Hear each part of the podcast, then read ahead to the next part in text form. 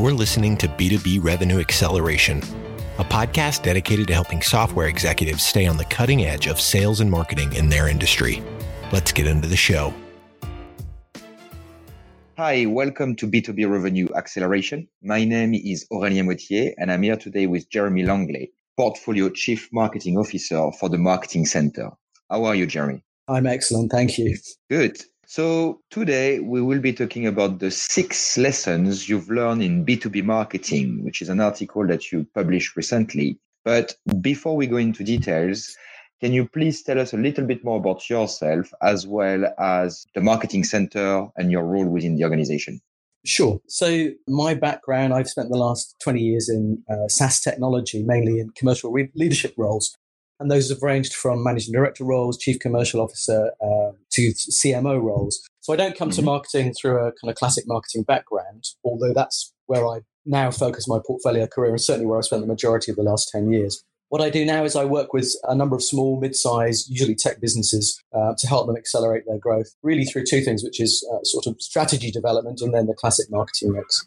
So my experience is mainly in scale ups. Okay. I spent some time working to we helped build a business from startup to uh, a revenue of 100 million in Europe, mostly private equity focused. Um, and what all that means is that I see marketing from both sides. I've seen marketing from both sides as a customer running a hungry sales organization uh, and also as a supplier of marketing services within an organization. Um, and having worked so closely with private equity for a long time, I'm also used to the demands of a, uh, I guess, of a data hungry audience. Yes, yes. And I think you've been a, I guess your article is transpiring that uh, that experience and, and and the fact that you you understand what marketings mean from a CEO perspective, a CFO perspective, a head of sales perspective, which is which make it interesting and, and, and a good read. Um, so through your marketing journey, I'm sure you've had many lessons, many successes, many mistakes that you've made. And obviously the article that you, you, you, wrote was about the six lessons that you've learned in B2B marketing. As I'm sure that some of our audience today have not read that article, would you mind sharing with us what are the six lessons that you've learned in B2B marketing? Sure. And I won't go through them in any detail, but I'll give you the kind of headlines of each of them. And I think for me, I've always lead uh, success is not a terribly good teacher, right? So you don't tend to take the time to reflect on your success. Whereas certainly I know I, I will take time to, to, to reflect on my mistakes and Absolutely. Um, so that's that's uh, why I kind of think I have a, a, wealth of them, and I also think it's important that marketing in particular is a process of making mistakes and learning from them from an analytics perspective. So the six lessons are mistake number one. I, have articulated as being asking your non-marketing marketing boss, typically your chief exec, to define your role and its measures. yeah. Been there. Yeah, we do it. We we're so grateful for the job um, sometimes that when somebody says this is what I expect of you, we we we just ask how high. Um, and that's, I think that's where the, the problem starts. Mistake number two is taking every penny of budget you can get. So typically as a marketing director, you feel happier when you've got a huge budget than when you have a medium or a small budget. I'm not sure that's always the right approach. Mistake number three is not bringing your chief financial officer on board or your finance director, whoever you, you kind of your financial peer is, and somehow seeing them as being the enemy. Mistake number four, which I think we're going to talk about, which is nobody cares about your MQLs. Mistake number five is the kind of handing off to sales mentality that you see a lot in marketers who orient themselves primarily around demand gen.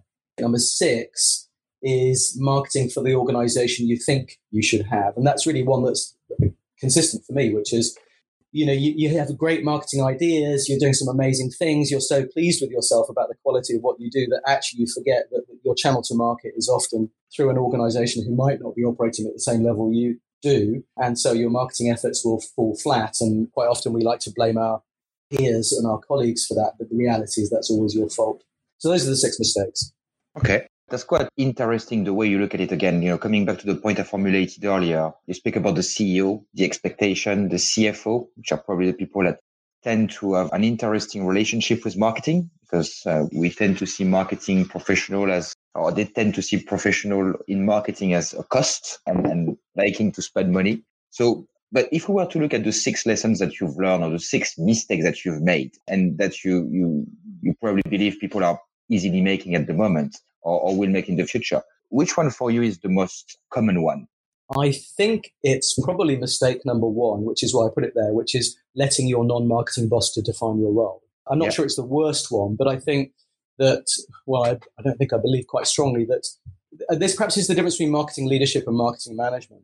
The marketing leader's role is extremely wide, but most marketing leaders are working for, for chief execs who are really driven only by one thing, which is right.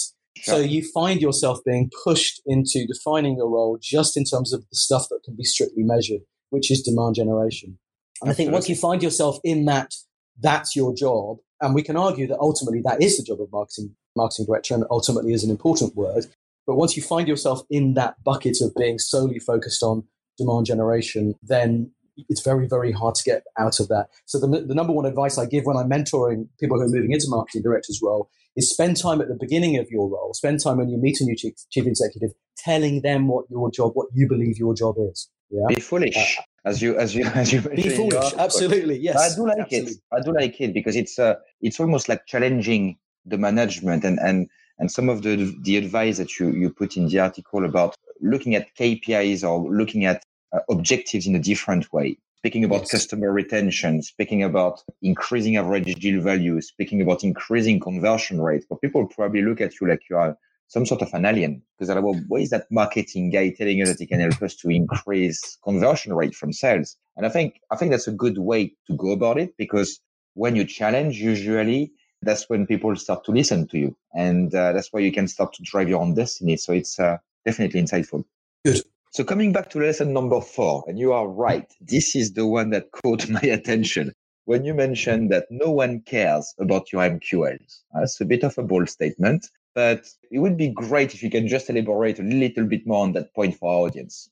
Yeah, I, th- I think we intuitively know this as marketers. We know that nobody cares, but I think there's a couple of challenges that make us overly focused on it. First of all, most senior marketers know that for most of their customers, whether that be an investor or a chief exec, marketing is something of a dark art.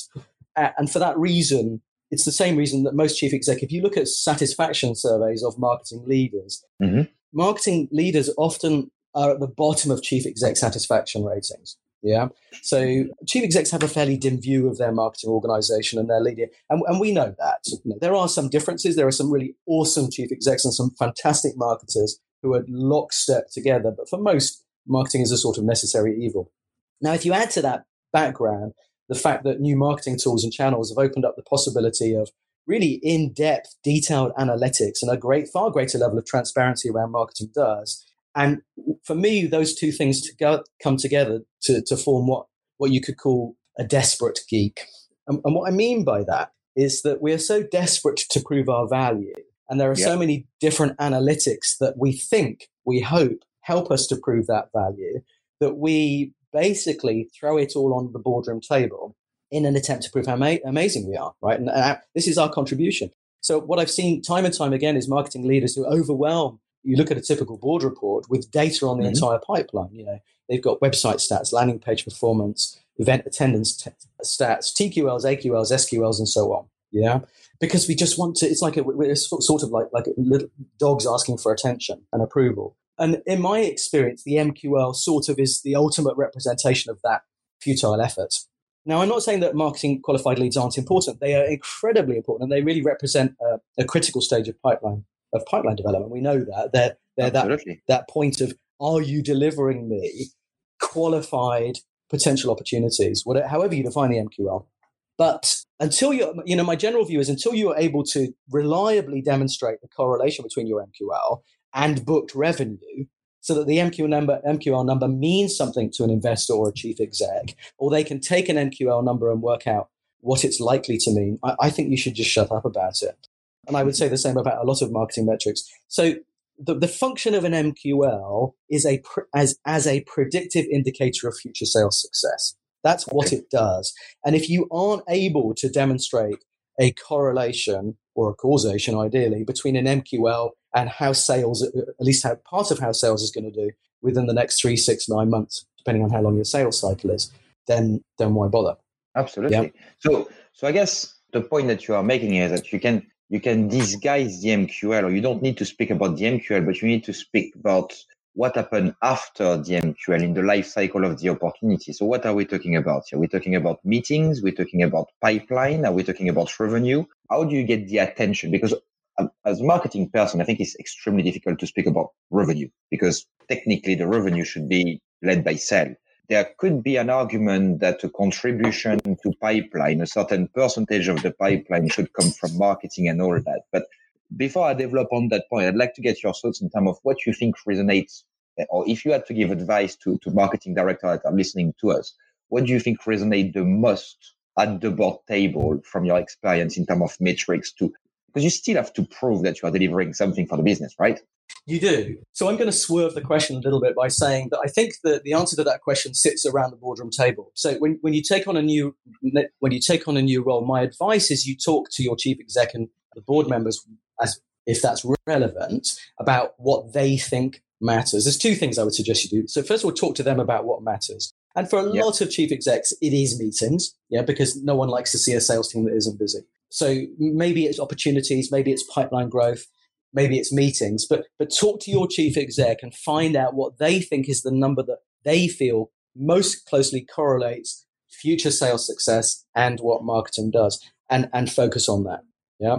The second thing is I think one of the things that you could do if you are going to stay focused on MQLs is to edu- educate your uh, fellow board members or exec team members on what you think an expected correlation between an MQL and close one revenue is. Yeah. Okay. So, so if we are doing well, this not much MQL will deliver this much close one revenue based on this benchmark formula. So there's a value, there's a value there for benchmark data uh, and okay. benchmark data. But I think ultimately the answer to that question sits with the chief executive. You know, what, what number do you think most close, closely correlates? How do I take my pipeline analytics and, and get as close as I can to the number that matters?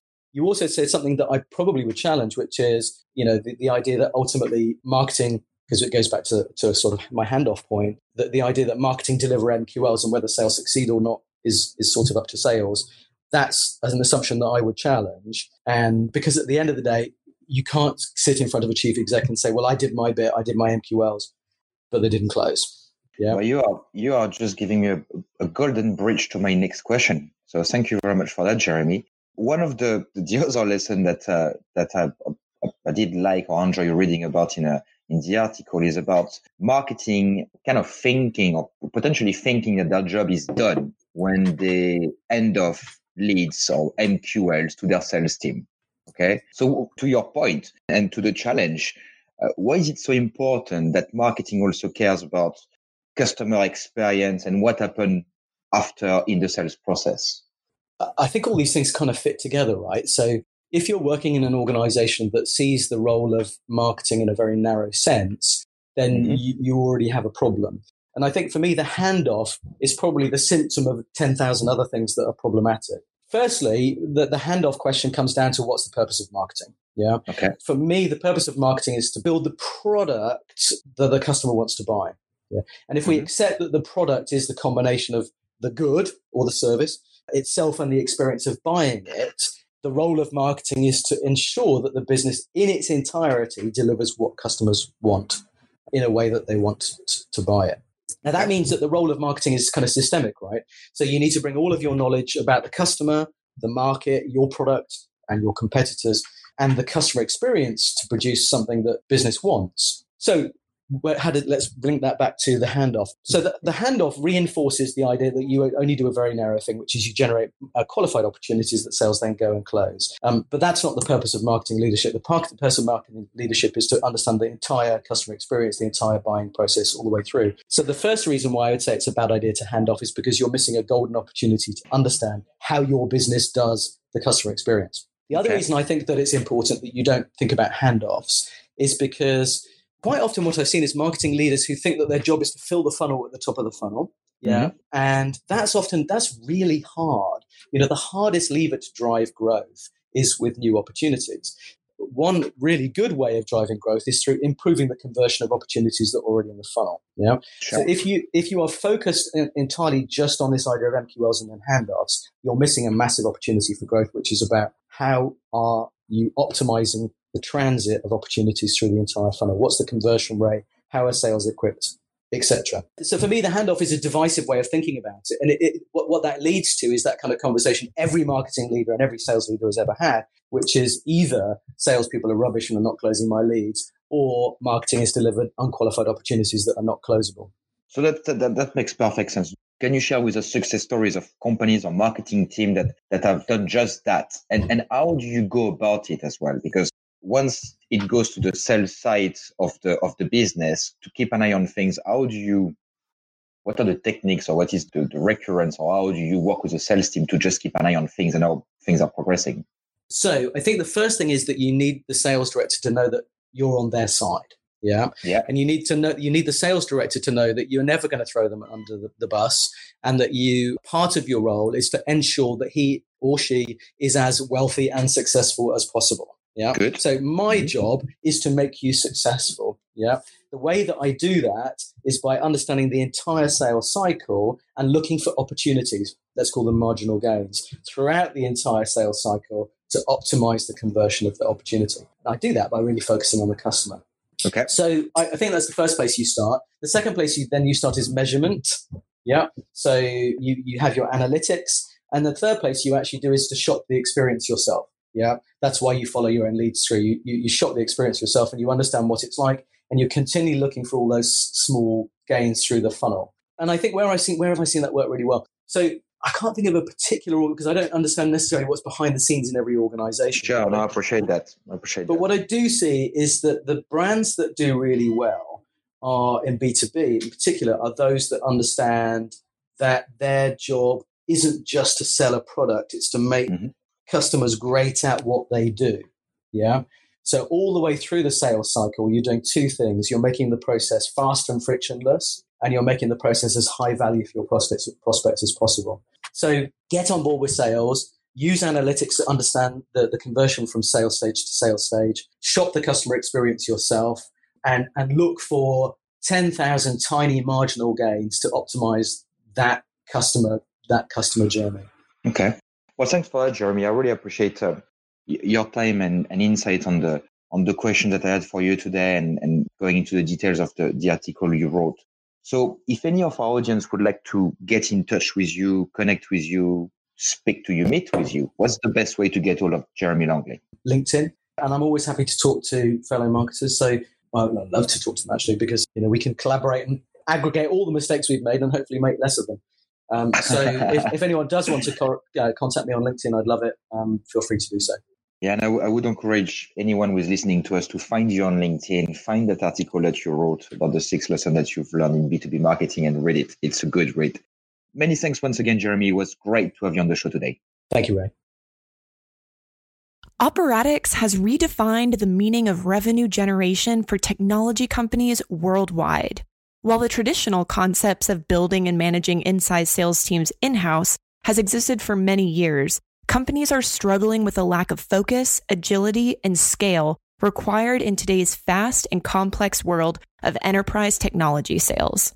See how Operatix can help your company accelerate pipeline at operatix.net. You've been listening to B2B Revenue Acceleration. To ensure that you never miss an episode, subscribe to the show in your favorite podcast player. Thank you so much for listening. Until next time.